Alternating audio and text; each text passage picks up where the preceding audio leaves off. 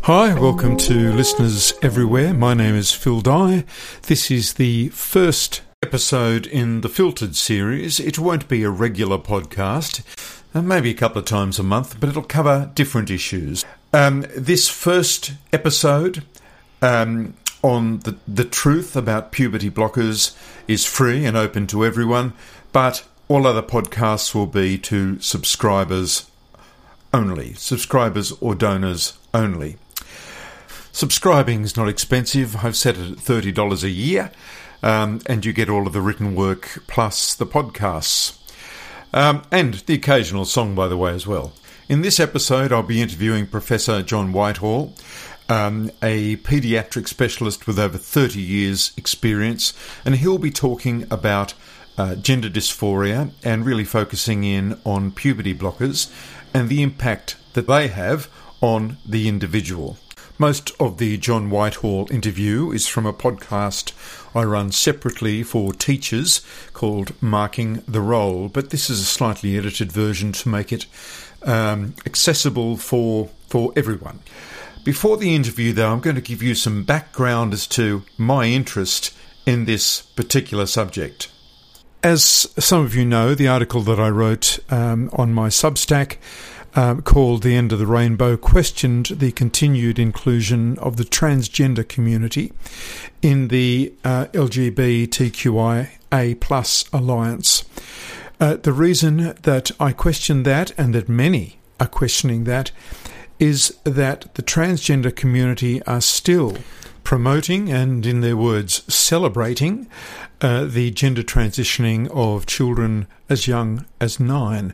And, of course, this involves puberty blockers, hormones and potential surgery. And many in the LGB communities are questioning this. They're angry that they then have to be a part of this alliance where this is happening to kids. In all of the other areas of the Rainbow Alliance, cross-sex hormones, puberty blockers and surgery, they're not a part of it. But they are in the trans community. So it's little wonder that other parts of the rainbow flag are starting to get very titchy about this all-in-one approach, that this hive mind, they've got to be included in this hive mind mentality that involves gender transitioning with drugs, with potential surgery to kids as young as 9 years old. However, I also know that there's some very, very rational and logical people in the trans community, and they've transitioned and they now feel that it is not appropriate for kids and those under 18 because they indeed look back and say that they weren't really equipped mentally to deal with the entire process, and many are now de-transitioning. Now, for those about to accuse me of being some religious nut, I'm not a religious person at all. And for those others who are going to say this is just a right-wing opinion, I can guarantee you that I'm not that right-wing. I simply care for the kids. I'm an ex-teacher, a neuroscience educator. I worry about what's happening to the kids these days, and if that's a right-wing thing to do, well, maybe I am. But I think it's a human thing to do, is to worry about what's happening to kids these days, especially kids who are vulnerable, who are obviously troubled.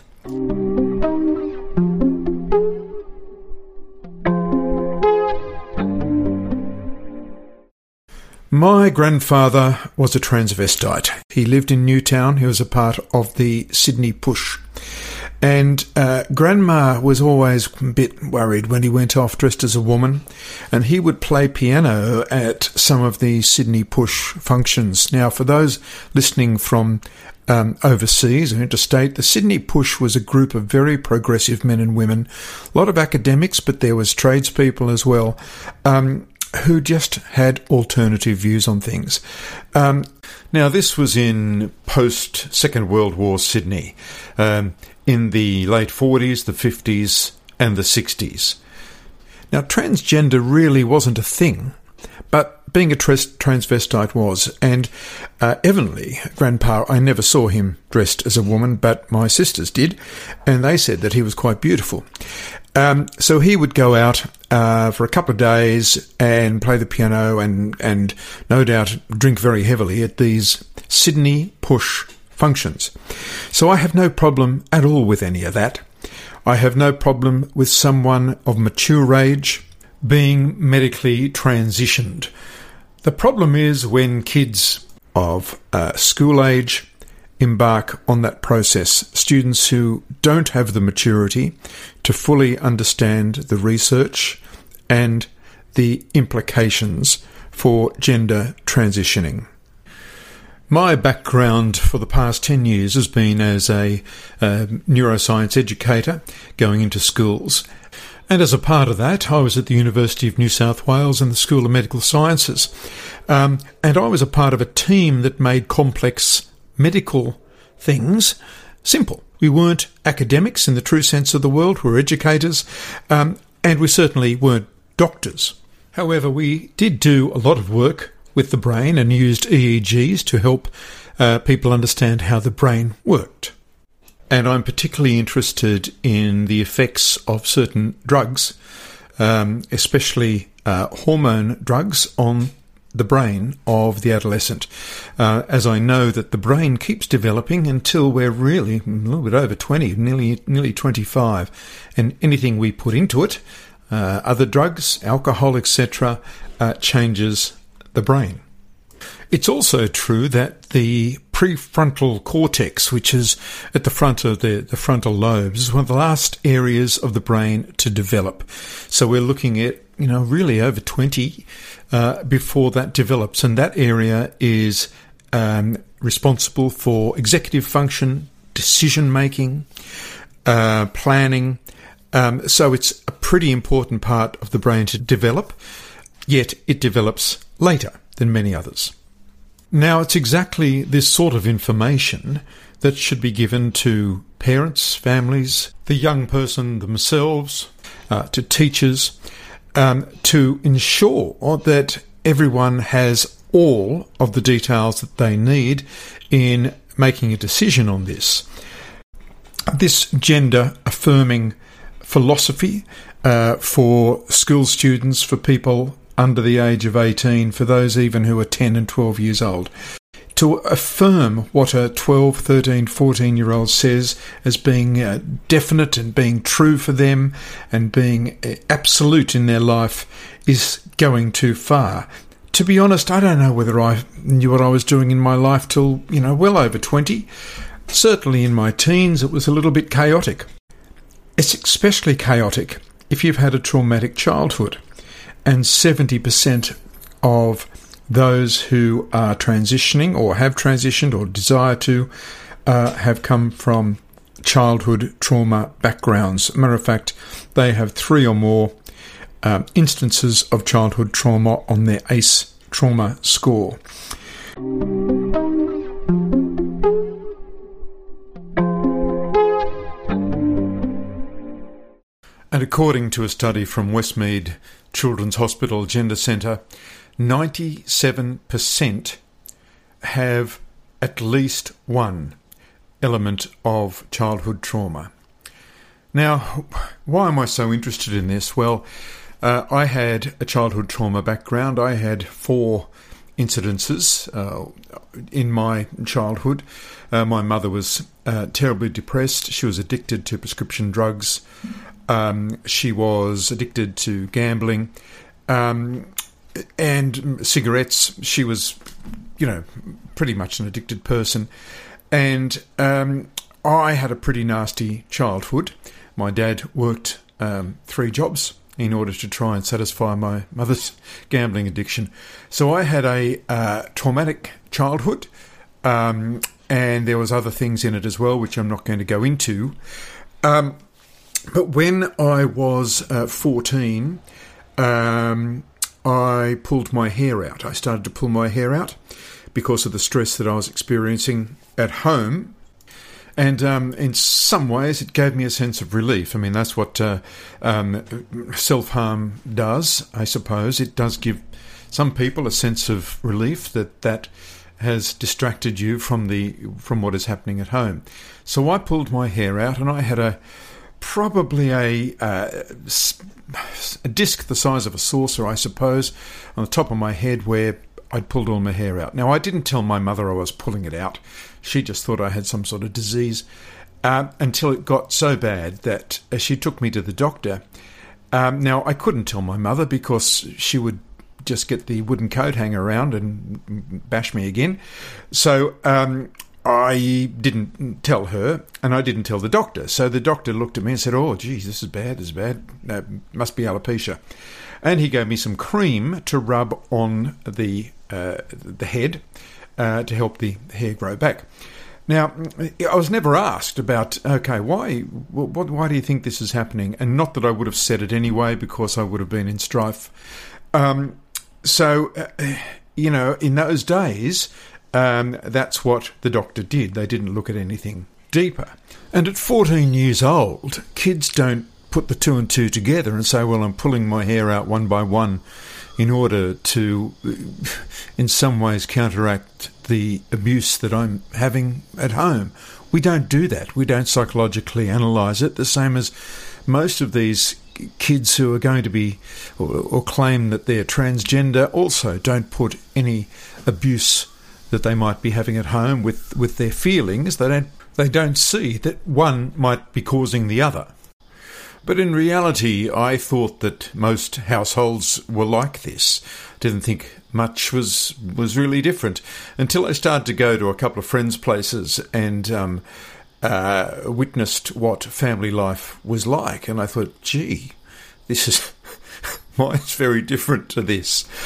And I realise now that kids who are undergoing gender transitioning or say that they feel they're in the wrong body, they probably don't realise that their home is dysfunctional either.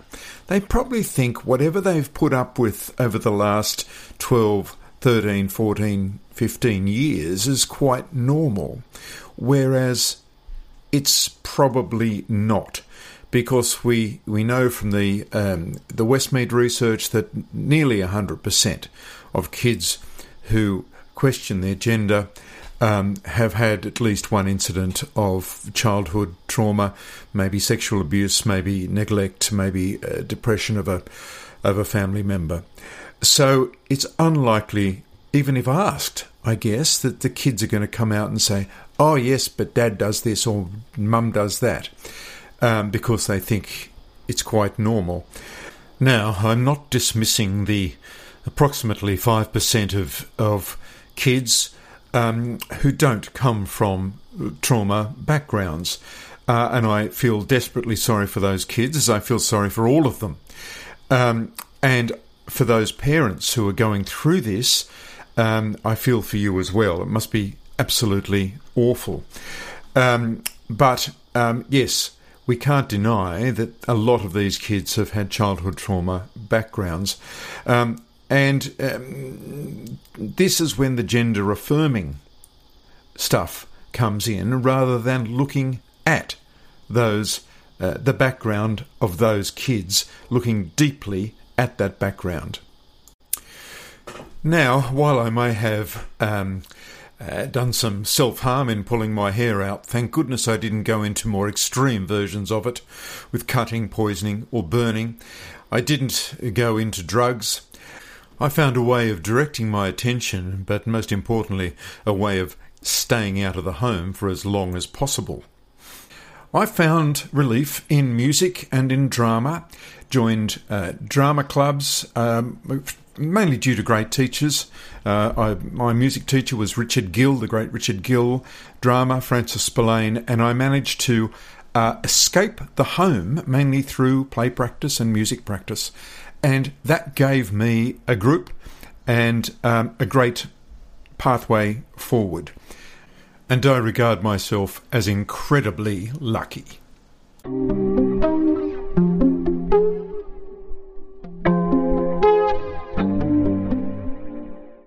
And throughout this episode, you're going to hear the words of Bunny, now someone who's 20 years old, but who started the gender transition process at school at the age of 16.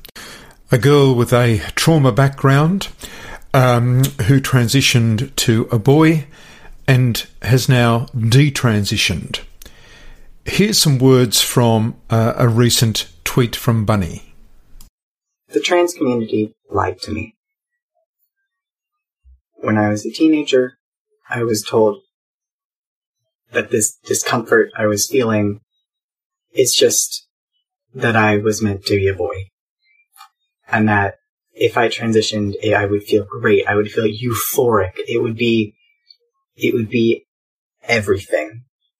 But looking back, I think if someone at that time would have just said no, just told me no, just been like, no, we're gonna get you the help you need. It's just a normal teenage thing to feel uncomfortable in your body.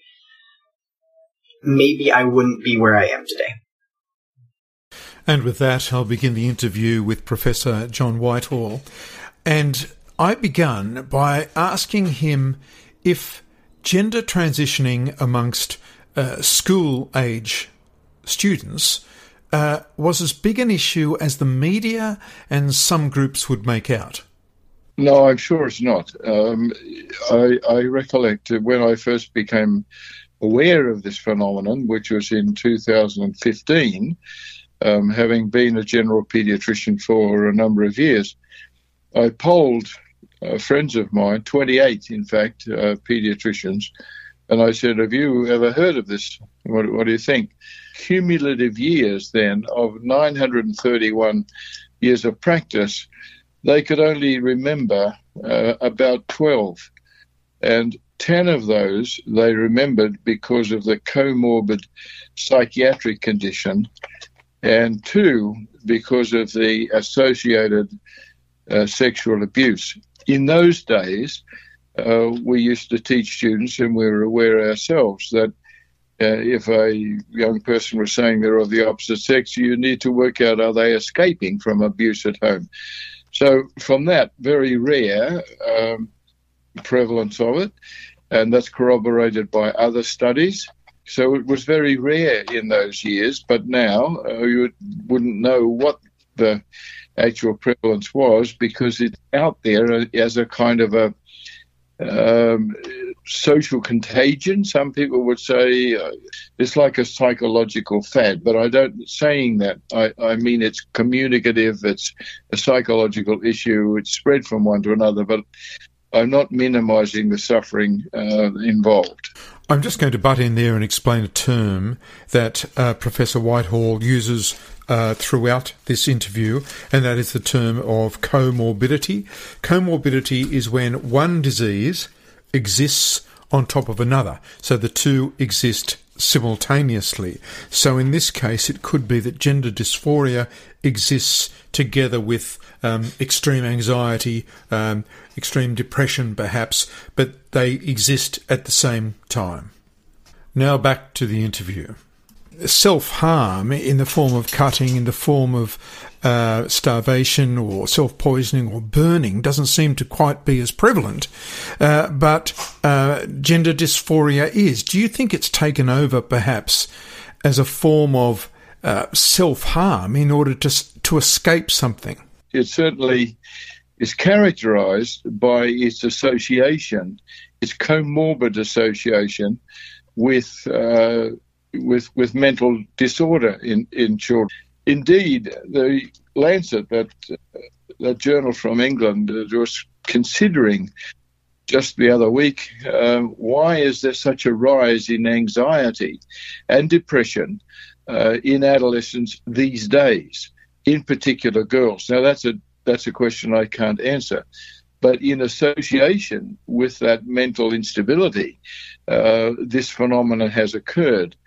Many of them are autistic. It's a sort of a neurodevelopmental problem. That, too, is more common now than it used to be. So I don't understand the reason for this.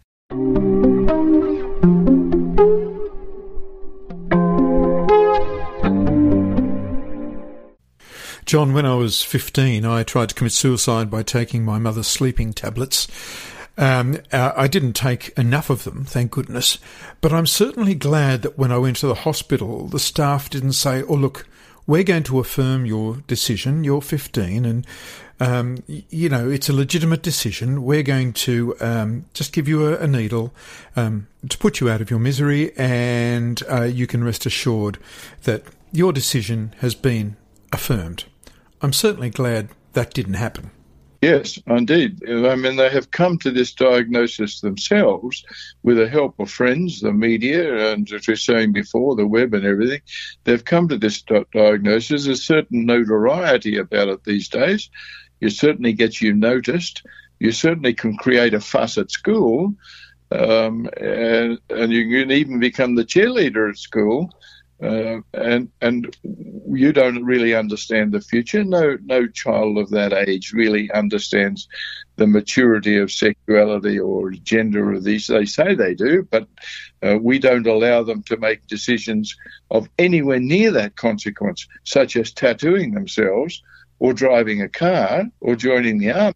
Or buying a bottle of gin at the bottle shop. Exactly. We don't trust them with that. But here we trust them with this clamour, this painful clamour, because it causes all sorts of trouble if you try to give it, if you try to object to it, and therefore they get their own way. And this is a tragedy. And end up growing a beard that they regret and so forth, and are sterilised in the process after the surgery. And what then?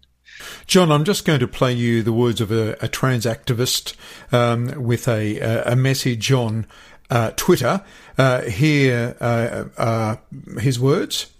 Here are the actual facts. Fact. Medical professionals are not giving puberty blockers to children who have not reached puberty. Fact. Puberty blockers are fully reversible. John, are puberty blockers fully reversible?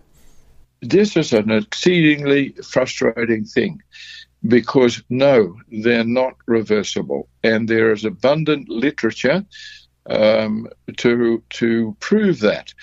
From rodents to animals. Now, people will say, well, why are you basing it on animal studies? Well, every other medical thing is based on animal study. If you give, like a sheep, a new drug and it drops dead, well, you don't pursue that line of treatment. Now, in sheep in particular have been given puberty blockers around that peripubertal time, and then they did MRI studies on their brains, found that the limbic system, which is in the midbrain area, and it coordinates thinking and emotion and drive and reward, and leads you therefore to make the decisions that you think are appropriate to that new assessment of yourself. That was hypertrophied in the sheep, and then when they donated themselves to science, so to speak, and people were looking under the microscope, a molecular microscope, they found that many genes, the function of genes was either up-regulated or down-regulated, and these were very basic constituent genes. So what had happened to the sheep that didn't make the ultimate sacrifice? Well, they were much more behaviourally disturbed. Their memory was disturbed. Did they get better? No. This was a sustained effect. So it had effect on the brain of the sheep? That's correct, on the limbic system in particular, and that was reflected in sustained alteration in their behaviour. Now, I don't know why. The children's hospitals continue to assert, like this mantra, that puberty blockers are safe and entirely reversible, when they can look up the literature. If I look up the literature, they could do it.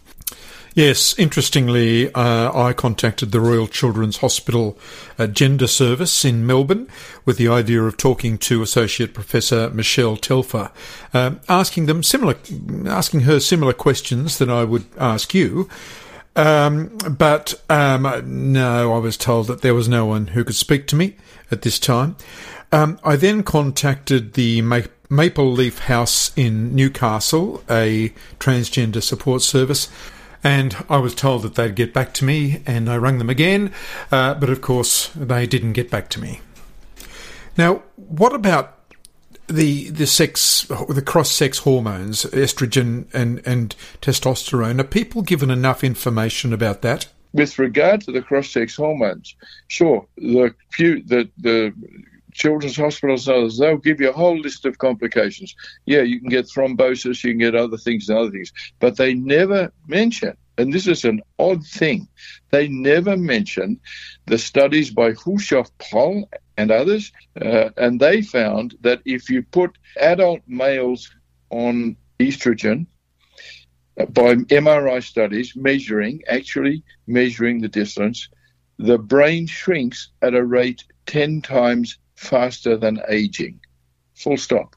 Now, you never hear that. Can you imagine the fuss? And if one branch of the medical profession, forgot to tell you that people's brains shrink at a rate 10 times faster than aging after only 4 months, can you think of the fuss? So this is for a boy transitioning to a girl when they're given estrogen. That was males on estrogen. The girl getting the testosterone, their grey matter, the zones increased in size. Now, nobody knows at a molecular level, because you can't hold these people down and take a brain sample off them. Nobody knows what the actual effect is, but they have measured the effect on the MRI. But they don't even talk about that, you see.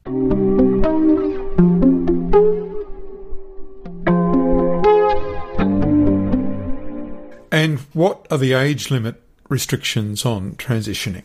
The guidelines, the Australian guidelines put out by the Children's Hospital, did away with the age limits, except they were mentioning you shouldn't have surgery under the age of 18.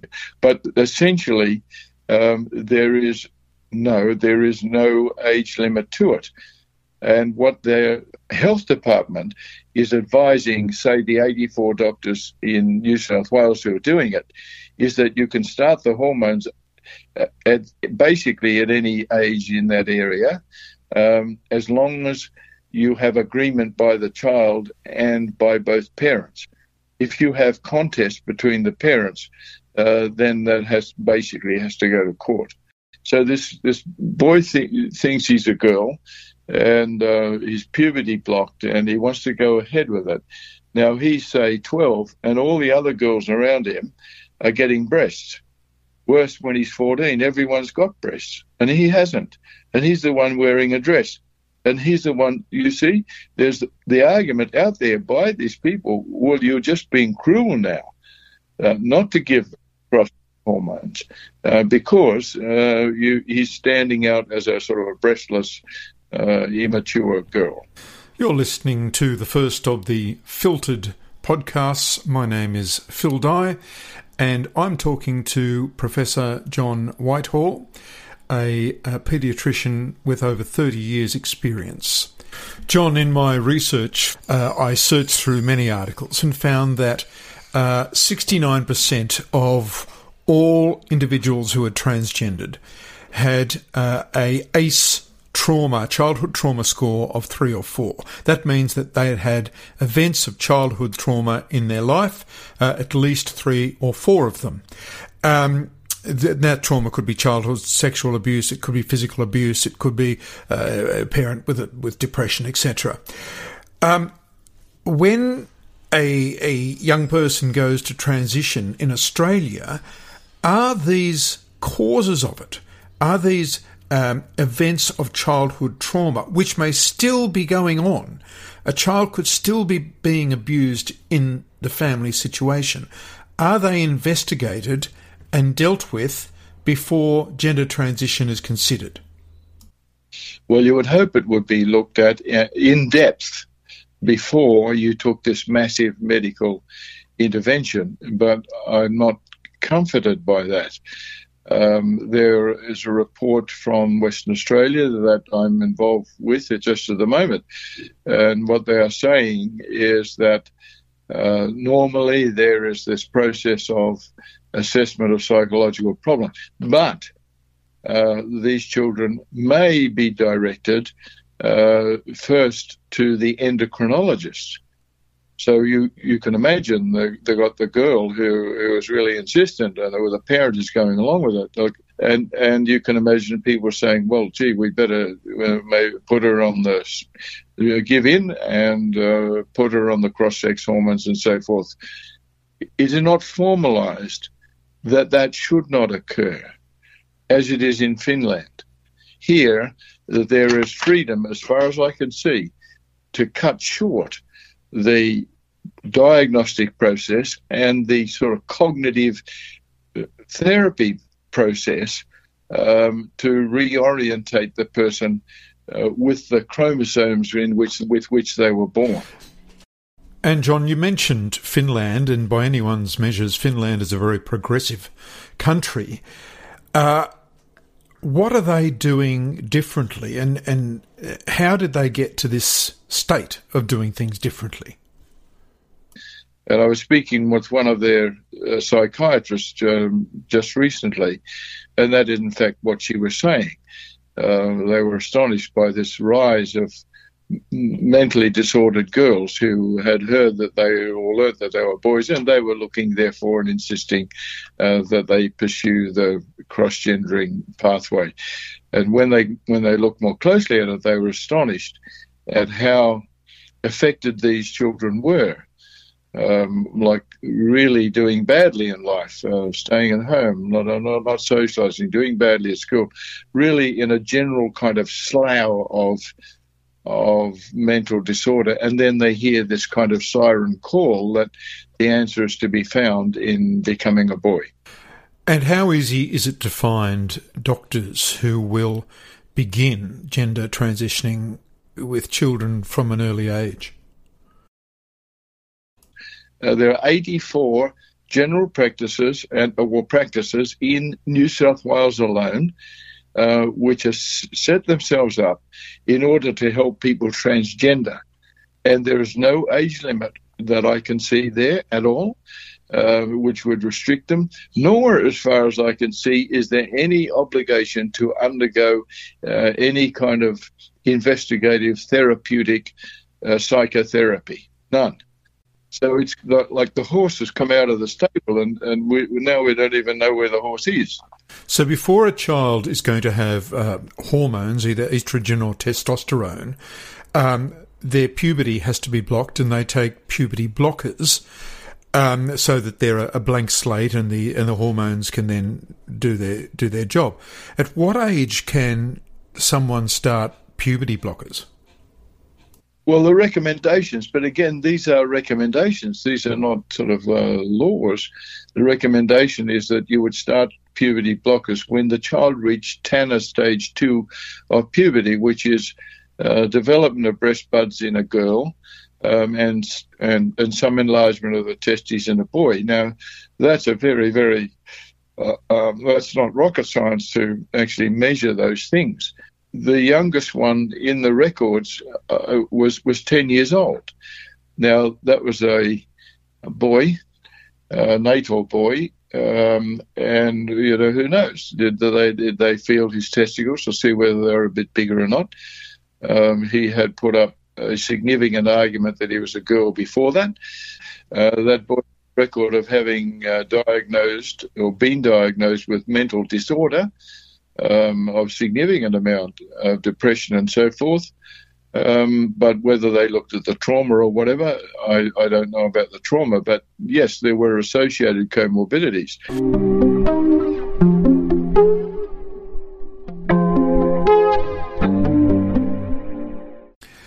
John, look, one final question.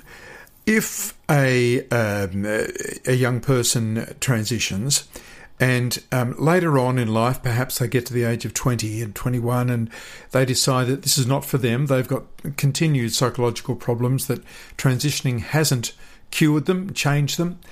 And they wish to then detransition and go back, and they're very angry about it. And they decide they're going to sue the doctors that did this. They're going to sue the education departments that let it occur on their watch. They're going to even sue their parents. Is this something that could happen, that we could see this avalanche of cases against institutions? Well, of course it could happen. We've been. I wonder why it happened already.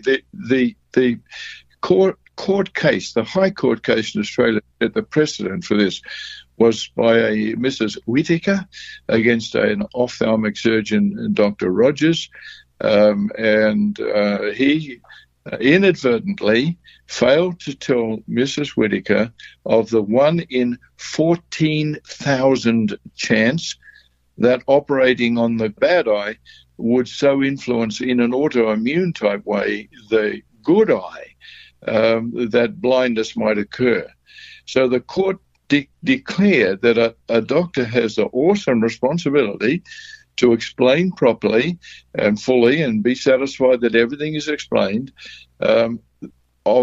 regarding complications that might occur 1 in 14,000. That had they known about those things, they wouldn't go ahead with the treatment. Now, how can that possibly happen? These people are saying puberty blockers are safe and entirely reversible. Well, already for 10 years, it has been known in sheep that that's not so. John, thanks for talking to us. I know we'll cop some flack for this episode, but it is the well-being of children that we have in mind.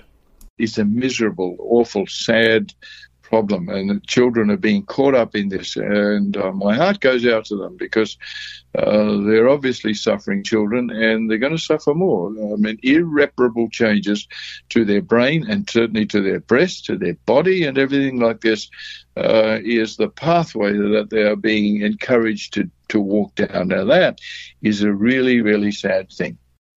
And that was Professor John Whitehall, a paediatrician with more than 30 years' experience.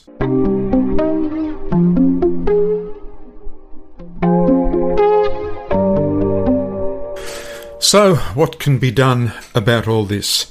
I think the medical staff, the parents, the education bureaucracy, who obviously aren't asking the right questions, their heart's probably in the right place and they believe very much in what they're doing.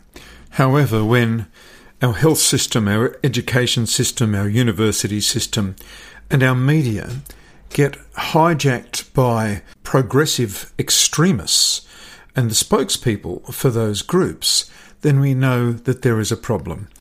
Well, perhaps one of the first steps would be for other parts of the rainbow flag to have a chat to the transition community and say, yes, look, we're all very happy to be in this rainbow flag, but I think there's one part of the transition story that is more a nightmare than a fairy tale. This idea of transitioning for children while they're at school and under the age of 18. They can't drink, they can't go and gamble, they can't get a tattoo, but they can go and change their gender. There seems something very wrong with that, and other parts of the rainbow flag can certainly have an influence in this.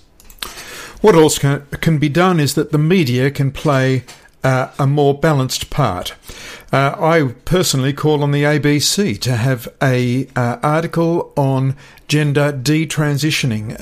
They're all very, very fine at this gender affirming angle, but the idea of gender detransitioning seems something they're not going to touch.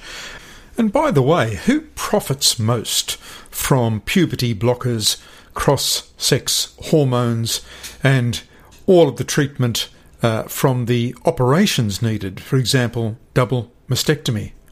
I wonder. The scientific research purporting to justify current medical treatment is often funded by the very drug companies that profit from it. Delmeer van der Waal and Cohen Tennis are the originators of the Dutch protocol on which current gender dysphoria practices are based. As they acknowledge in that seminal paper, the authors are very grateful to Ferring Pharmaceuticals for the financial support of studies on the treatment of adolescents with gender identity disorders. Well, of course, they're grateful to Ferring Pharmaceuticals because they make the money from the puberty blockers, from the cross-sex hormones and medications needed as a result of surgery. For far too long, medical research has been funded by the very pharmaceutical companies that stand to make the most money from that research indicating certain things. And gender transitioning, especially for the under-18s, is no exception.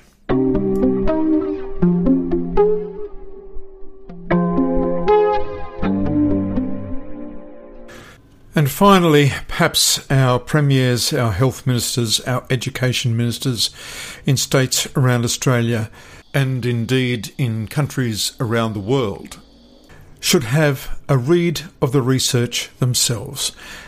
They can't rely on their lackeys just to give them information, because a lot of our departments are driven by progressive extremists. Now, it's fine to be progressive, but there is extreme progression, and it seems that there is a lot of that in Australian bureaucracies. I know there's a lot in departments of education around the country. If we are going to avoid one of the darkest times in Australian medical history, then we have to stop this promotion of gender transition to the under-18s and school-age kids. We've had many dark days in medical history.